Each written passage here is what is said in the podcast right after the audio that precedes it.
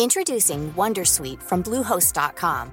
Website creation is hard, but now with Bluehost, you can answer a few simple questions about your business and get a unique WordPress website or store right away. From there, you can customize your design, colors, and content. And Bluehost automatically helps you get found in search engines like Google and Bing.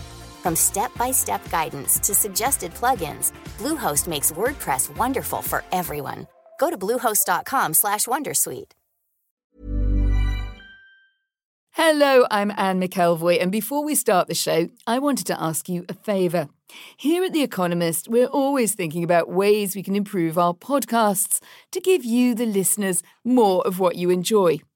So we can do that, it would really help us if you'd fill out a short questionnaire, which you'll find at economist.com forward slash Economist Asks Survey.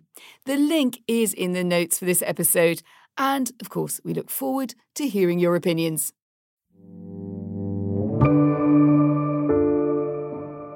On February the 27th, days after Vladimir Putin invaded Ukraine, Olaf Scholz, the German Chancellor, addressed the Bundestag and declared the arrival of a historic turning point. Wir erleben eine Zeitenwende. Und das bedeutet, die Welt danach ist nicht mehr dieselbe wie die Welt davor. The Zeitenwende signalled the biggest overhaul in Germany's foreign and security policy since the end of the Second World War. The Chancellor promised that defence spending would rise, Ukraine would be supported to the hilt, and Russian gas supplies would be turned off. This was the dawn of a stronger, bolder, and more determined Germany. But nine months after his much applauded speech, and with the Zeitenwende yet to deliver, Mr. Scholz is showing that perhaps old habits die hard.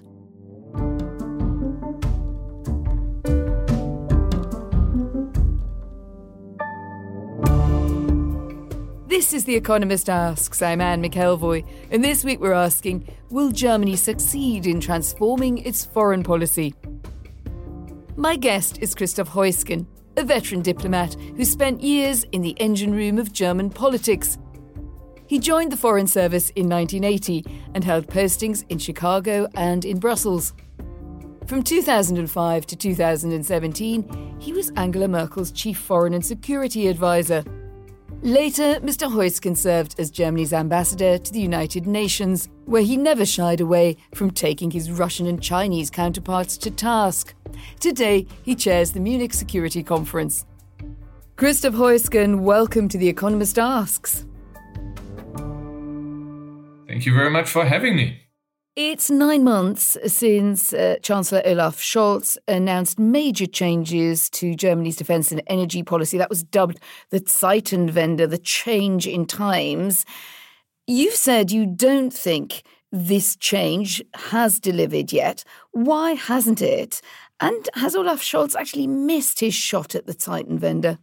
It is a Zeitenwende. And whenever you have that in history, you have always in these situations a tendency of people to believe that you know in the past somehow it functioned and maybe you have some nostalgic feeling to the past and want to return there. So um, there are some hesitation in implementing this turn of times and um, we see this reluctance but overall there is still this clear sentiment in in the country also in politics that since putin's breach of civilization that there is a, a deep change and um, there's also the expectation that with regard to German politics, uh, things change. Some things are on track, but in some respect, we are a bit behind.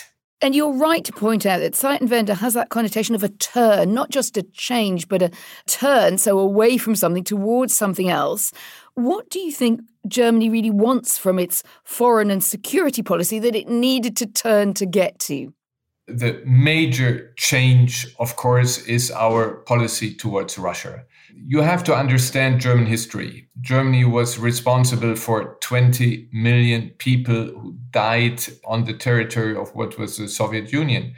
You had uh, Russia under Gorbachev agreeing to German reunification. So you have a feeling of guilt towards Russia, you have a feeling of gratitude, and these were feelings that were to a certain degree underlying German policy. We continued for a long time to believe that by maintaining a lot of trade, we could also change the country and we could be in a atmosphere of cooperation. And all this dramatically ended on the 24th of February policy towards Russia, at least to uh, Russia under Putin, cannot go back to where we were in the first place. We believed um, after the fall of the Iron Curtain, after we had German reunification, we would live in paradise. And we were very reluctant to spend enough money for our military. Even after the first invasion of Ukraine in 2014, when the Wales summit decided and we agreed to it uh, that we would spend 2% of our GDP for defense. We didn't implement it. So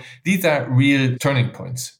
I just wanted to uh, perhaps pause on what you reflect there about the Merkel era. And the former Chancellor herself gave an interview to Spiegel magazine saying that she felt powerless against Vladimir Putin towards the end of her time in office, no longer able to influence him. And she said, I realized the only thing that mattered to him was power. Why do you think that she underestimated him, given that it wasn't really only since February of last year that that was pretty apparent? I was a diplomatic advisor to the chancellor until 2017, and afterwards I became ambassador to the United Nations. So I don't have this first-hand experience after 2017. I can only tell you that after uh, Russia became aggressive, when Putin started on his nationalistic track, that she uh, was on the phone with him very often. She got together the so called Normandy format with the Ukrainian President Poroshenko, the French President Hollande, to actually do everything and succeed um, in bringing the aggression, the continuing aggression of Russia onto a diplomatic track. You're thinking of the time of the Minsk uh, agreements after 2014. I wonder, given that uh, in your time or so as ambassador to the UN, you were known for often taking a tough stance when you needed to. You were a critic of the Nord Stream 2 uh, pipeline, for instance. But do you think that there was a time then in 2014 when you perhaps should have pushed Chancellor Merkel to take a stronger approach to Russia? No, it was Germany that was pushing for tough sanctions in the European Union to get everybody on board. We um, worked very hard to get Russia to respect the Minsk agreement. So we did take a stronger line in not mentioning Nord Stream 2, which was decided in 2015. This, of course, in retrospect was um, the wrong um, decision. Um, you know, the foreign policy aspects were clearly there, but you know there were other circumstances. Um, you are in a coalition, you have business, um, you have the tradition that uh, Russia always delivered. So you, to a certain degree, fell into a trap there. You can explain it, but uh, not in retrospect excuse it. Let's look at the energy implications. And one part of the Zeitenwende is, of course, about ending dependence on Russian energy. Germany has set about doing that, building new LNG terminals, extending the life of nuclear power uh, reactors, and uh, perhaps uh, causing uh, more concern coal fired plants. However, reluctantly, there is a cold and a harsh winter ahead. Could that derail the Zeitenwende further? I don't think so. What is happening in Ukraine when you can see how the people are suffering, I think the support for Ukraine will continue and there is no alternative but to turn away from Russia and look into the other direction. So we have to push for it that green energy is implemented and that all the bureaucratic hurdles are easier to overcome. So we have to push on the different tracks. You cannot go back to where we were before Russia invaded. But it does bring up difficult questions, doesn't it, within the European Union and the differing abilities of countries to finance and protect their populations from the situations that then arise. And Germany's been criticized within the EU for making a unilateral decision to create a 200 billion euro fund, which does protect consumers to a large extent from higher energy prices. Now, some say that distorts the EU level playing field. Is Chancellor Scholz effectively choosing a Germany first energy policy over a European one? Well, what we see is that in, in all countries, people and governments, of course, see how they help their citizens uh, to overcome the challenge with higher energy prices. I think what should have been done uh, by the German government is before announcing this program, which you know our French friends also do by subsidizing certain products, and many countries do that to go to Brussels first, to explain to the Commission, to explain also to fellow members of the European Council uh, what we are up to, also to compare notes with what others do. So I think this is something that should be routine that uh, countries, when they take decisions, that they discuss that also with their European allies in the European Union, uh, because after all, this is a family and a major decision in a family you share with everybody.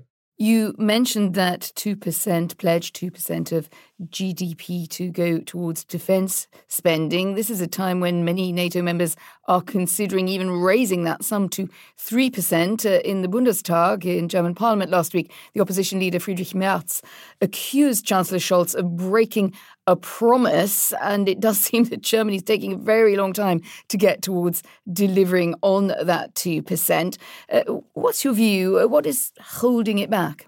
I'm not sitting in the defense ministry. I just look a bit from the outside. And there I must say, I'm a bit desperate. In 2014 at the Wales summit, there was Chancellor Merkel, we had the foreign minister Steinmeier, defense minister von der Leyen, and they all said, yes, we agreed 2%. The budget for 23 was just put forward. We are still not at 2%. So this is something where so far in the political decision making process, there are just not enough people pushing for it.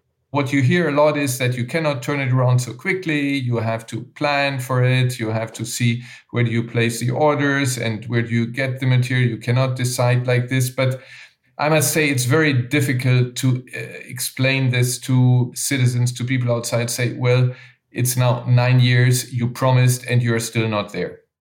On Ukraine, in terms of practical steps that Germany is being asked to take, I mean, can you settle an argument here? Does Olaf Scholz want Ukraine to win the war? No, I think it's very clear that Chancellor Scholz wants to support Zelensky, wants Ukraine to win this war, to reach its objectives. But at the same time, I, I agree a bit with the criticism of the German government. While they are the third largest supporter in military terms, they are very, very strong in economic terms. And in Berlin alone, we host 100,000 Ukrainians. And uh, so, what I remark is that the military support of Ukraine, I think we could do more. The former head of the US Army in Europe, uh, General Ben Hodges, uh, clearly said he doesn't understand why Germany or the, those countries that have the Leopard tank don't deliver the Leopard tank. You know. Well, oh, I, I should just jump in to say we know this because we've just interviewed General Hodges on exactly this. I hope he said the same thing that I quoted him. I think you're pretty spot on with where he's coming from. I, I suppose the question that arises from that, so in your own words, if NATO allies are sending heavy artillery and, and helicopters, notwithstanding the fact they can always be asked to do more, how long can Chancellor Scholz afford to stand on the side? Sidelines while his counterparts are stepping up as we go into this crucial phase of the conflict for Ukraine. President Steinmeier actually on at the Munich Security Conference said that Germany has to assume more responsibility and has to take the lead. And this is a typical example where I think that um, when the chancellor says we don't want to do it alone, then why don't we have a uh, you know kind of consortium under the group that meets in Ramstein and then agree? Let's see you know how many countries have how many leopard tanks. How quickly can we train the Ukrainians? How quickly can we get them back in shape? And this could be done. I, I regret that we are still hesitant in doing this. There has been an expectation that the lessons from Russia will also affect China policy in Germany. It's something our Berlin Bureau have been writing about and reflecting on a lot in the past weeks. The coalition agreement promised a tough approach. The Greens are notable China hawks, but then Chancellor Scholz made that trip to Beijing at the start of November with a delegation of blue chip bosses in tow. And he was then criticised for continuing the more dovish business first policy. So, what kind of China strategy do you think would work uh, best for Germany? First of all, I believe that it's important to remain in touch with China. I don't believe that this idea of decoupling makes any sense from an economic point of view. We need um, China also to be a partner in the resolution of many challenges this planet faces from climate change, biodiversity, health issues, etc. So I think it's actually correct uh, to be in touch with China. Well, that that's an interesting point. If you just just wouldn't mind me uh, interrupting briefly to ask you this, I think you've said if faced with strong opposition, it's not impossible that China will conform.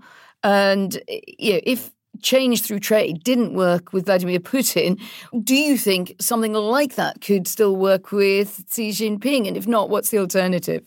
There is one big difference between China and Russia. Russia doesn't mind to be isolated, and the votes in the General Assembly showed the isolation of Russia. China has the ambition to become the next hegemon, to become the most important uh, player that has a majority in the UN, also in trying to rewrite the international rules. And therefore, if you get um, enough other countries to oppose China, then they may change their policy. So this is what I think we need to do much more that we work in the global south. The um, Chinese have been extremely active and very effective in winning uh, these countries over by investing a lot and by putting conditionality on their investment. So there, I think is something where we have to work. We have to work hard with the global south. We have to invest much more in these countries. And there again, this is a part from my perspective of the Zeitenwende. What about relations with allies in Europe, and how would you advise Chancellor Scholz to approach or possibly even repair some relationships uh, within Europe. The relationship between France and Germany looks more strained than it did. Uh, leaders of Poland and Latvia have expressed some frustration with the Ukraine policy. Where would you start? You're an experienced diplomat. You know how to mend fences when uh, others have broken them, or perhaps just strains are a bit inherent in the times we're living through. I can only tell you what the experience of the Merkel years were. And there are some things you, you have to always do. And this is uh, first German French relations. This was the open secret of post war Germany from Chancellor Adenauer and uh, President de Gaulle, from Kohl and Mitterrand, and um, also Helmut Schmidt and Giscard d'Estaing, and Chancellor Merkel on all its initiatives. Whenever um, we entertained something, you know, she started to work either with Jacques Chirac, who was the first president, then with Sarkozy, Hollande, and Macron. So always have this close relationship before you go into the European Union, the European Council, you meet with your French counterpart and see that you are on the same or similar line. This is something you have to do from morning to night. Second, you have to invest a lot in personal contacts and um, you have to talk to all the countries. And this is a lot of work, but it needs to be done. And this is what um, you know German secret was. Uh, Helmut Kohl always said it's so important that you look after the the smaller countries also and they're seen from the outside and getting some remarks from old colleagues and, and friends in, in the countries that you mentioned that more could be done from the german side right but one big thing that's changed in that sense of sort of international dialogue trialogue multi-logue is that russia is really out in the cold now. It's on the sidelines. And you announced that it would be banned from participating in next year's Munich Security Conference because you don't want to give a platform to its propaganda. You want opposition leaders to speak about the future of their country. And fair enough. But Vladimir Putin is still the man in the Kremlin, and a lot of those great German statesmen that you referenced there, whether it was Chancellor Kohl, Helmut Schmidt, Willy Brandt, they did talk to Moscow. They did talk to their ideological opponents, even at the height of the Cold War. What's different? What is different is that there is no longer any trust with Russia. When you have a partner that um, signs a number of agreements and then violates them. Um, I always quote the so called Budapest Memorandum of 1994, where Russia solemnly guaranteed Ukraine's territorial integrity and, and Ukraine was ready to give up the nuclear weapons on its territory. I mean, if they hadn't done that, there would be another uh, situation. And by the way, the Budapest Memorandum, uh, Russia asked for it to become a document of the Security Council. And Sergei Lavrov was the UN ambassador who actually um, deposited this document to the Security Council. So why invite somebody to Munich who you know is a liar, who does not have any credibility, who would use it only to continue to spread lies. We are at the Munich Security Conference. We invite almost everybody. We want to have dialogue. We want to serve as a forum where also, you know, in the back rooms, people who usually don't talk to each other, but with somebody like Sergei Lavrov, who usually comes to, to the Munich Security Conference, nobody trusts him, and therefore uh, we didn't see any sense in inviting him. All in all, when you look at where we are in these long months since the Zeitenwende and everything that has happened in the desperate situation in Ukraine and the conduct of the war, do you think that Zeitenwende is here to stay? And also, I'm wondering, does it mean the same thing at the end of this year as it did in those days uh, after February when it seemed to be a new start for Germany and the world? People will continue to support Ukraine, will continue the Zeitenwende and not see to it, well, how can we cut corners and can we get Putin back? No, this will not happen. It demands political leadership. Sometimes I think our leaders underestimate the readiness of population to fight and contribute to this fight against this cruelty, this breach of civilization committed by Putin. This is what I'm sure will happen. Germany has to take its part. So I'm optimistic that we will continue with the Zeitenwende, with the support. I believe also in the German people, and I, I believe in, in the European Union with our values that made Europe what we are today. And this is something that we want to continue on to build on. Christoph Heusgen, thank you very much indeed for joining us. Thank you very much for having me. And do let us know what you think. Will Olaf Scholz deliver the Zeitenwende? Write to us at podcast at economist.com or you can tweet us at The Economist. Many thanks to those of you who sent comments on last week's episode with Ben Hodges, a former commander of the US Army Europe, about how he thinks Ukraine can win the war. We enjoyed reading them all, especially the emails from Caroline Ann Walker, who mulled over Joe Biden's war aims, and Albert Reeling, who pondered whether the West could pursue a strategy of containment if Vladimir Putin clings onto power. If you've not listened to that episode, you'll find it wherever you get your podcasts. And on our website this week, you can read more on Germany's assessment of Angela Merkel's legacy, but you will need to be a subscriber to read that article. And if you're not, well, why not sign up today?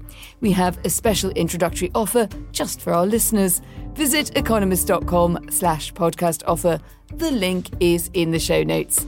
My producer is Alicia Burrell, and the executive producer is Hannah Marino. I'm Anne McElvoy, and in London, this is The Economist.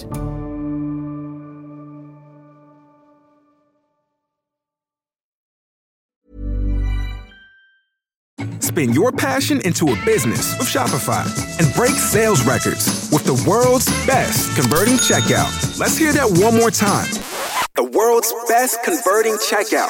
Shopify's legendary checkout makes it easier for customers to shop on your website, across social media, and everywhere in between.